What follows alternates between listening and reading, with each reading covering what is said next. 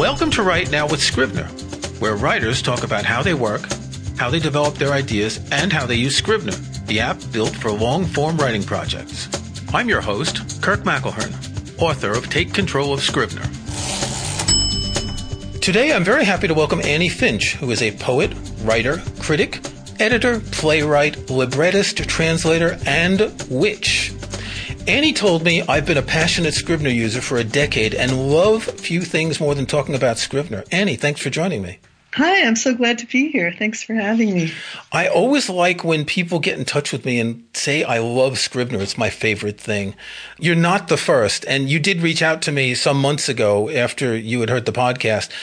And it, it's interesting how much writers can actually love the tool that they work with. That's so true, and it works electronically. I mean, sometimes I think writers fetishize their physical tools. I remember Neil Gaiman did an entire interview about the pens and the pencils that he uses, and one might think that it's the physical aspect, but I think Scrivener proves that it's not. It's it's something else. It's like it's the interface between our inner selves and the world, and as such, we love the tool, even if it's. Uh, a software. it's it's remarkable. Yeah. I think that software can sometimes match the way we think. And, and some software that you don't, that you're not compatible with, it's because it's not designed to work the way you think. And I think Scrivener is flexible enough that people can get that personal feeling of attachment. Exactly so. I first heard about, and most poets don't know about Scrivener. I first heard about Scrivener because I was directing an MFA program in creative writing, and uh, called Stonecoast that I directed for about a dozen years. And we were very unusual among MFA programs because we brought science fiction writers in and we had them on the faculty. We were not snobby in that way, as so many MFA programs are. And so we had uh, Cat Valente, who's a wonderful science fiction writer and also writes poetry as well. Um, and she made she made some remark about Scrivener, just a small brief, passionate remark, and I was intrigued and I looked it up and I immediately I found Scrivener and I just knew this was it. It was familiar and it, you know, it was just exactly what I needed. It was so unlike anything else I'd ever worked with. So it, it changed my life. And there was a very steep learning curve too, but maybe we'll go into later. And it was worth it. I'll just say up front. So let's talk about you. You are a witch, and is part of this because you were born on Halloween? Um, you know, it could be because um, it was a natural costume choice for all those years. So I got comfortable with the feeling of being a witch, and I loved the empowerment of it. Uh, but yeah, I think it's also largely because I'm a poet. There is a big connection between poetry and witchcraft. They are, you know, and if you go back in traditional cultures, uh, witches are shamans, right? They're they're the ones who take the journeys, the shamanic journeys on their brooms with mind-altering drugs on the broomstick, apparently, and they. Um, you know they they know how to channel between the worlds and they usually use meter and rhythm to do that so i am a poet who's very attuned and very experienced in the power of rhythms and meters. And so as a witch those are an essential part of um, my way of interfacing spiritually and magically with the world. So yeah, I feel that um, my training as a poet was leading me inevitably to become a witch, even though I didn't really know about witchcraft until I was about 30 and moved to California and finally met a real witch. Those were I came up pre-internet, so I you know I didn't really realize I was a witch until later on. But I'd say what I thought was being a poet all those years was actually kind of being a witch as well.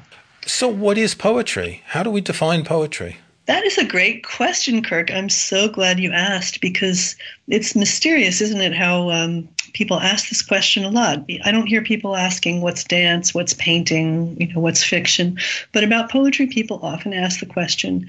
And my feeling is that this is because poetry in the 20th century became visual focused and lost some of the connection with the ear and the body and the mouth, which is the the connection of meter and rhythm.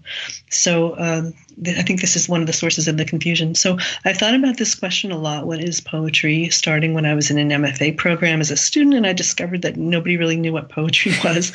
so, uh, and I over the years, I've edited many, many anthologies about poetry and poetic form that have, have forced me to think about this, not only abstractly, but also very practically in the sense of having to make decisions what qualifies as a poem for the book, what qualifies as a formal poem. What, so I've really thought about this, and this is my answer. Poetry is a magical way of arranging language through the use of repetition. And it's not it doesn't have to be a received kind of repetition. It could be any kind of repetition. It could repeat a conceptual pattern. It could repeat a phrase. It could repeat a metrical rhythm. It could repeat, um, you know, the, the, letters of the alphabet, a form called an abecedarian. It could just simply repeat the line break in free verse. All the, the only thing that's repeated is the line break. But whatever is repeated, it's repeated in a predictable way. And my sense of poetry is that the power of poetry, the unique power of poetry, comes through this predictable repetition of any language element. Any language element at all can be used as a repeating unit to create a poem.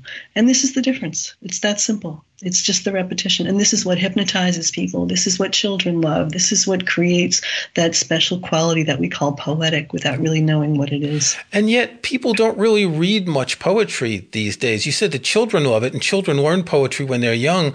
But as they get older, poetry seems to be on the sidelines.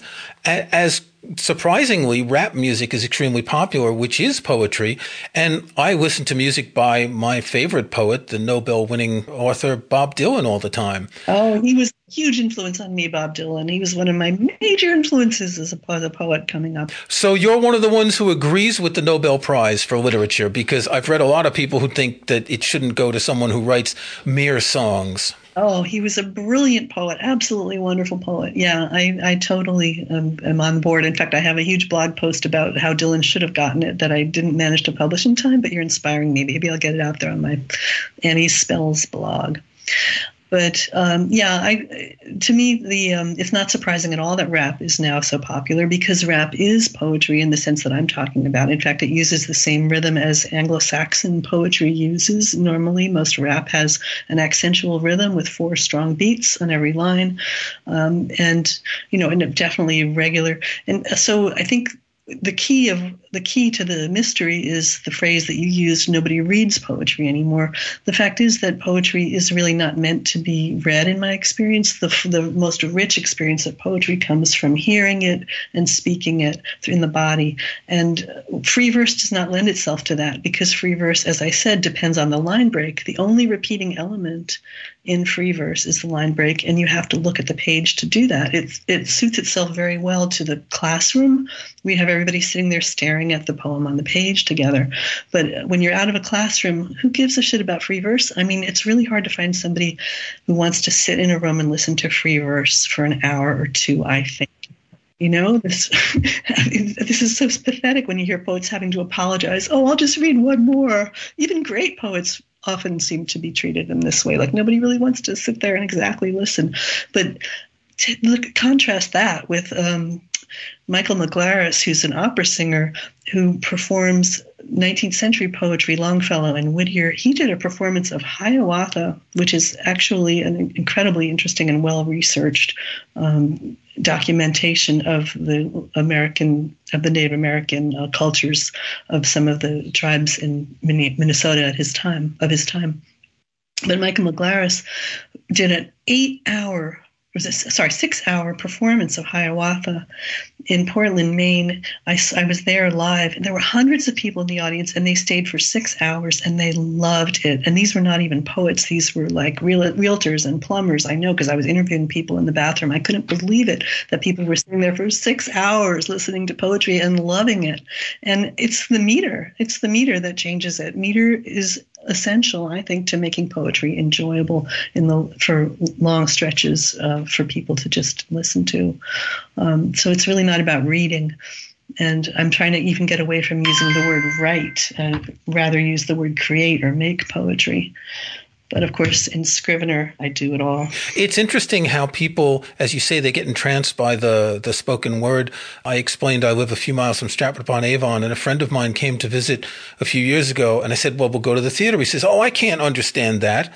And he, he saw an extraordinary production of Hamlet, and he was just overwhelmed by it. He was just so delighted. And he is not someone who cares about Shakespeare, but he just got carried away by the language. And the, and the meter, right? I mean, yeah. Brilliant, brilliant meter makes all the difference. Yeah, I'm excited about writing plays in meter, which is one of the reasons I'm a playwright. So tell tell me about your work. There are different styles of poetry. Does your work fit in a specific style? How would you describe it? Well, my work is almost always formalist. That would be the word for contemporary um, poetry in meter. Uh, it does use meter and rhythm quite a bit, uh, which a lot of poets nowadays don't. But as you can tell, I'm very passionate about meter. And uh, it's actually very different from most formalist poetry, though. I'm, I would I would characterize my work as rhapsodic. I think I'm a religious poet in many ways and a political poet as well. Being a witch, I write about uh, about magic. I write about sex as a spiritual practice. I write about nature. I write about the body. I write about goddesses and mysticism. So these are all you know, witchy topics for poetry.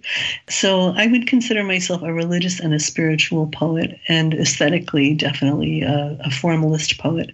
And I think the most distinctive aspect of my poetry, as far as formal poetry goes, is that I use a diversity of meters. Most poetry today, it's either in iambic pentameter or in free verse.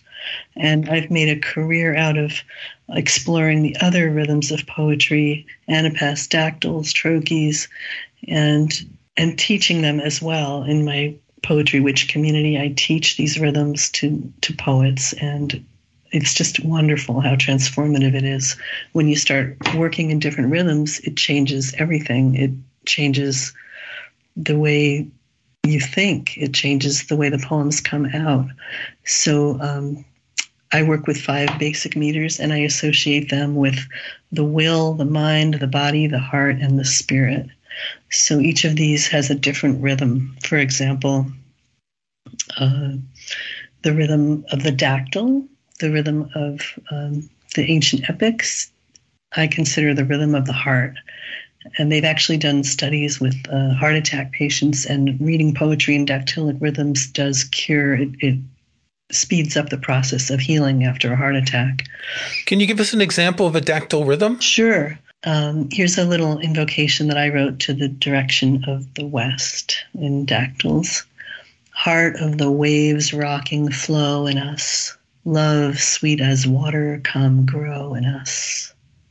Heart of the waves rocking flow in us, love sweet as water come grow in us when you were reading that, the rhythm of the language automatically prepared my mind to listen to more language in that rhythm. And that's fascinating how we go from our normal conversation right now, normal English speech, to that rhythm that you just applied, which kind of opens a door, doesn't it? Exactly so. Exactly so. That is the rhythm of the heart. And it opened the door into your heart. And, you know, this is why people can listen to Michael Maglaras recite Longfellow for six hours and not get bored because he's using the rhythm of the heart or the body or the will. And the, I think the real tragedy and the, the real reason that I'm so passionately committed to this concept I call metrical diversity is because the iambic is the rhythm of the mind. And basically, poets are now put in a box in our culture where the only options are the rhythm of the mind or chaos or randomness or you know without opening any of those doors of, of other things. So it's so important to, to give the mind the will the heart and the spirit which are the other four rhythms i use um, are the rhythms of these other things besides the mind give them equal play. So i've developed this whole um, system, like a, a, system of the five directions, which my entire community online, the Poetry Witch community, is all organized around these five directions. The late, the books I've edited lately, I just edited a book about uh, abortion, writing on abortion. That's all organized in these five five directions as well. So it's it takes the form of a sacred circle where you have the will, the mind, the body, the heart, and the spirit going counterclockwise. The order is very important. I've developed this stuff over years. It's like a big poem to me. It has a very clear structure, really helps me live my life, and it helps me um, it helps me organize my thinking. It helps me organize my days. It helps me can, can teach my teachings. It helps me edit books, and and to me, the structure is so precious because it it prevents the mind from taking over everything. It puts the mind in its place as one of five different aspects of being a human being in the world. Okay, let's take a break. When we come back, we're going to talk about how you use Scrivener.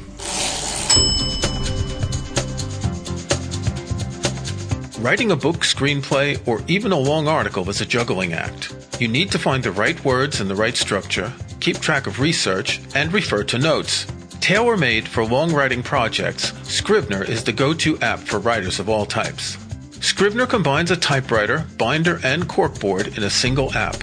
A project outline makes it easy to get an overview of your work and flip between sections.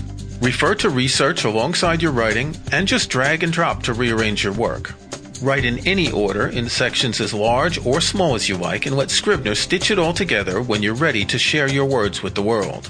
With Scrivener, you'll find everything you need to start writing and keep writing. Scrivener is available for Mac, Windows, iPad, and iPhone. Download the free trial from scrivenerapp.com. Right now, with Scrivener listeners can get a 20% discount with the coupon code PODCAST. That's scrivenerapp.com. Okay, Annie, now you said to me, and I'll repeat, I've been a passionate Scrivener user for a decade and love few things more than talking about Scrivener.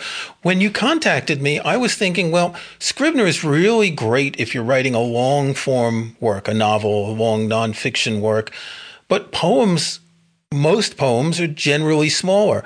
How do you use Scrivener as a poet?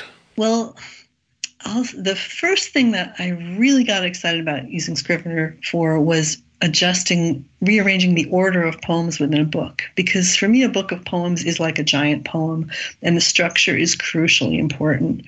So, uh, like my, my first book was divided into nine different sections. Each one was organized around but they were organized around a series of poems, each one to a different goddess. So each of the nine sections had a different goddess, and then there were several poems associated with that goddess in that section.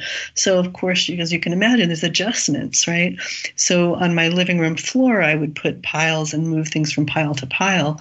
So I use that uh, the drag and drop function of Scrivener, being able to put things into different folders, as the equivalent of having these piles of poems on my living room floor that go in the different sections. So, um, in the book after that was organized around um, the seasons of the year, and, and, the one I'm doing now is organized into these five different meters. So, similarly, um, that so that was the, the first thing that really hooked me on Scrivener was the ability to do that. Then I began to realize the value in terms of revision because I'm a fanatical reviser. I can revise a poem dozens, hundreds of times. And I used to have to print out every single copy or else lose the draft. And so the snapshot feature is unbelievably helpful for me. I just take snapshots whenever I feel like, oh, I don't want to lose this draft. I might want to go back to it. Or um, for my archives in the future, um, I'm planning to, you know, have someone help me to print out. I have these exhaustive archives, a lot of them are at Yale University. Um, so, you know, I really value my drafts and the, the writing process. So, um, at some point, I'm going to figure out a way to print out the different snapshots. Um, I think I'll probably have to delete them as I print them unless Scrivener has come up with another way to do it. But anyway, at some point, I will be printing these snapshots out or cutting and pasting them maybe into other files to do it. And then they'll be priceless. Because poetry is a lot about revision, isn't it? You work with something and then you live with it for a while and you, you tweak just little bits as yeah. you as you progress, right? Because as well as Yeats said, you know, um, people people have it wrong. Uh, they think that I do wrong. What's it uh, to spend so much time revising a song? But what they don't understand is it is myself that I remake. When I revise, I remake myself. So it's everything. I have some poems that I've been working on for 20, 25 years. Others come in an instant. The French call donné, they're gifts. But uh, it's a it's a wonderful mystery to me how some poems can come in a flash and never change at all. Others have to be revised for decades before I get them right. And sometimes it's a question of just finding the right form. So there's all that. And then meanwhile, um, there are other things too that I don't use as much, but I just want to mention here it seems the right moment to say that um, I've been a proselytizer for Scrivener for ages. And so I tell every student of mine, every poet, everyone in my Poetry Witch community, I tell them about Scrivener. And a lot of them have found other uses that I don't use as much, but uh, a lot of them use the, the metadata, the notes, to keep a record of um, where the poem has been published, how it's been, how many times it's been sent out, things like that. They actually use Scrivener as a submissions manager for poems, which, of course, that's much more complicated in poetry than fiction because you have so many different things to send uh, so that's helpful for them. And then a lot of them use the labels, and I've, I've, done this sometimes. They use the different color labels to mark the status of the poem. Is it a draft? Is it finished? Is it published or not? Things like that.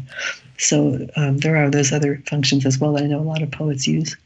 Do you keep all your poems in a single Scrivener project, or do you have multiple projects for different styles, periods, topics? Yeah, well, books. I mean, every every book of poetry that I have is a Scrivener file, of course, and um, chapbooks and things like that. And then potential books, and I've got a lot of potential books. Like I've got a potential book of uh, translations or poems on certain topics. So each of those gets its own Scrivener file, and then I can easily drag things back and forth or copy them. So some poems are in multiple files, and then I try to have a I have like a working poems file that's just kind of a random thing of whatever I'm working on.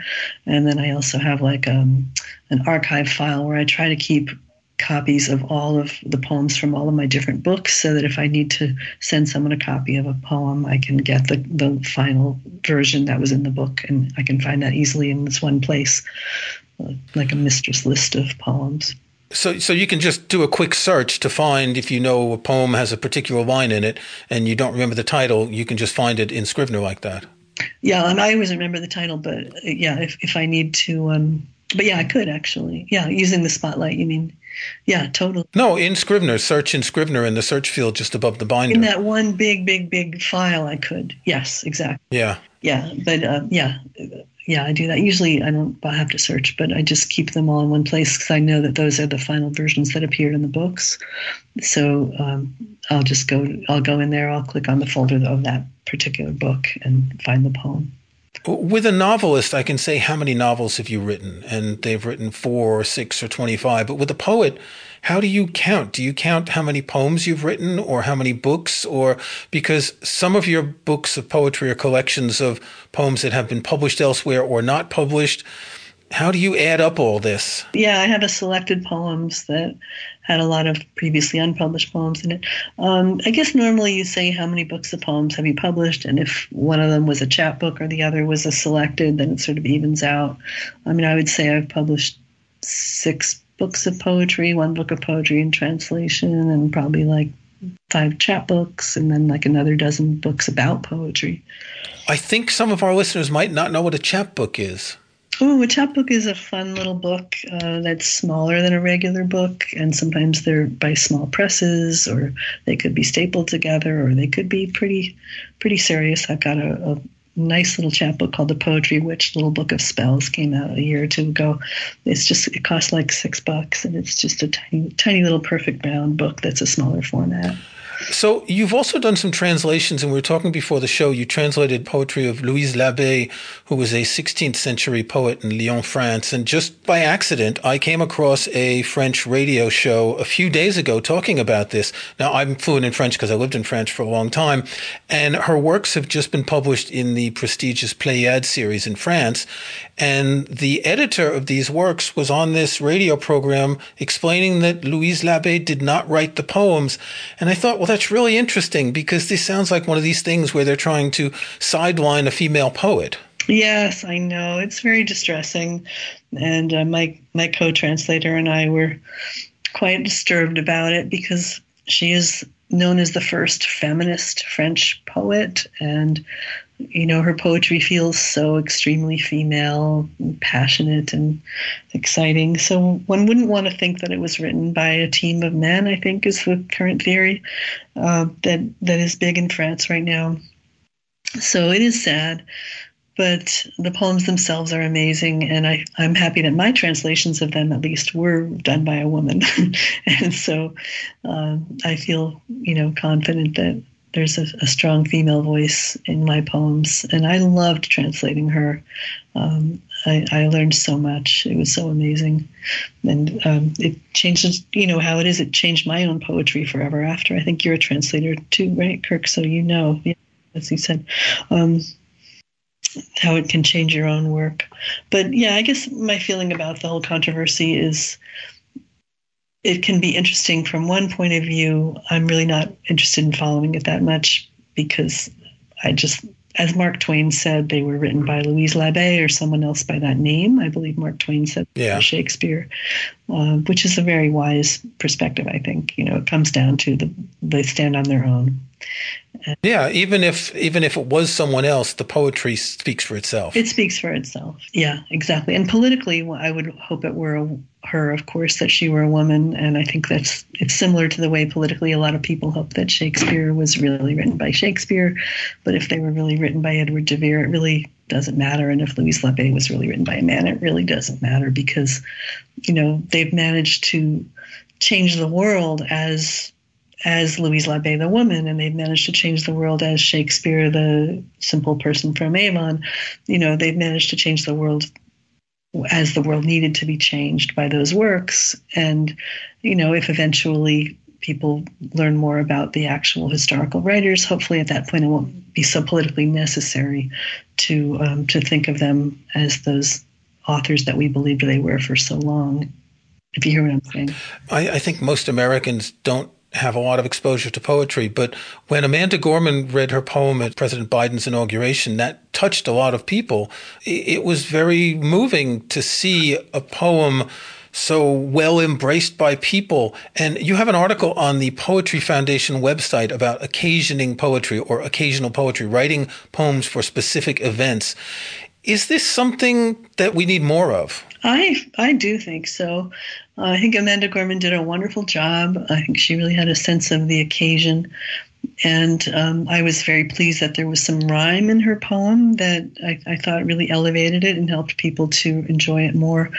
And I, I do think it's important. And I think part of the falling off of interest in occasional poetry has to do with the um, with the falling off of practice of the structure and the form of poetry. I think it's much harder to write a poem for an occasion if you don't have form to help you. And uh, I, I, think you know, as I think form form is coming back now. Form and meter are coming back to poetry. Rap has helped that a lot. Um, poetry slams have helped that a lot. Uh, one of the best poets I ever taught in terms of learning meter was Patricia Smith, who was a four-time National Poetry Slam winner. Uh, I think you know the the poetry slams and the performance and the tradition that Amanda Gorman is partly coming out of really helps people to appreciate form and structure again. And this is going to lead to more appreciation of poetry as a crafted object that is a gift from the poet to society and that has its own particular structures and its own particular skills, its own particular demands that makes it appropriate as a gift. Um, it's kind of a post romantic approach, I think. Uh, the Romanticism tends to think of poetry as more an expression of the personal self. It doesn't matter who's listening. And um, this organic form sort of idea suits that. But um, it's, it's at the same time as the Romantics were doing that, there was a whole tradition of women poets who were writing much more uh, structured verse, and they were derided as sentimental and trite and surfacey. They were called the, you know, disparagingly called poetesses. But I have another blog post you might have seen called um, "Confessions of a Postmodern Poetess," where you know I really have proudly embrace that title of poetess. And to me, a part of being a poetess, it's sort of like being a witch or a shaman, where you use the structures of poetry as a magical tool to help uh, to help express the needs of your culture, your tribe, and you know you're you're creating an object. It's a craft. It's like making a pot or a, a, a rug. I'm I'm proud of that. I'm not embarrassed by that. So. Um, I, I, think that our culture could use more of that. It's a healing work that poem poets can do, but and I think in order to do it well, you need to know how meter works. You need to know the forms and the structures because otherwise, you're just trying to express yourself out there on stage, and who gives a shit? I like to ask my guests if they have a book that they would recommend to our listeners. Are you reading anything these days that really stands out for you? Oh wow, um, so many things, but I one of my favorite books right now is um, Matriarchal Cultures by Heidi Göttner Abendroth. It's a fantastic worldwide synopsis of how matriarchal societies operate on in every continent of the world, and it's uh, mind mind bending. It's just been translated into English from from German, and it's uh, already having a gigantic impact. Okay, Annie Finch, thank you so much for joining me. You are welcome. Thank you. If you like the podcast, please follow it in iTunes or your favorite podcast app. To learn more about Scrivener, go to scrivenerapp.com. Join us next month for another conversation on Right Now with Scrivener.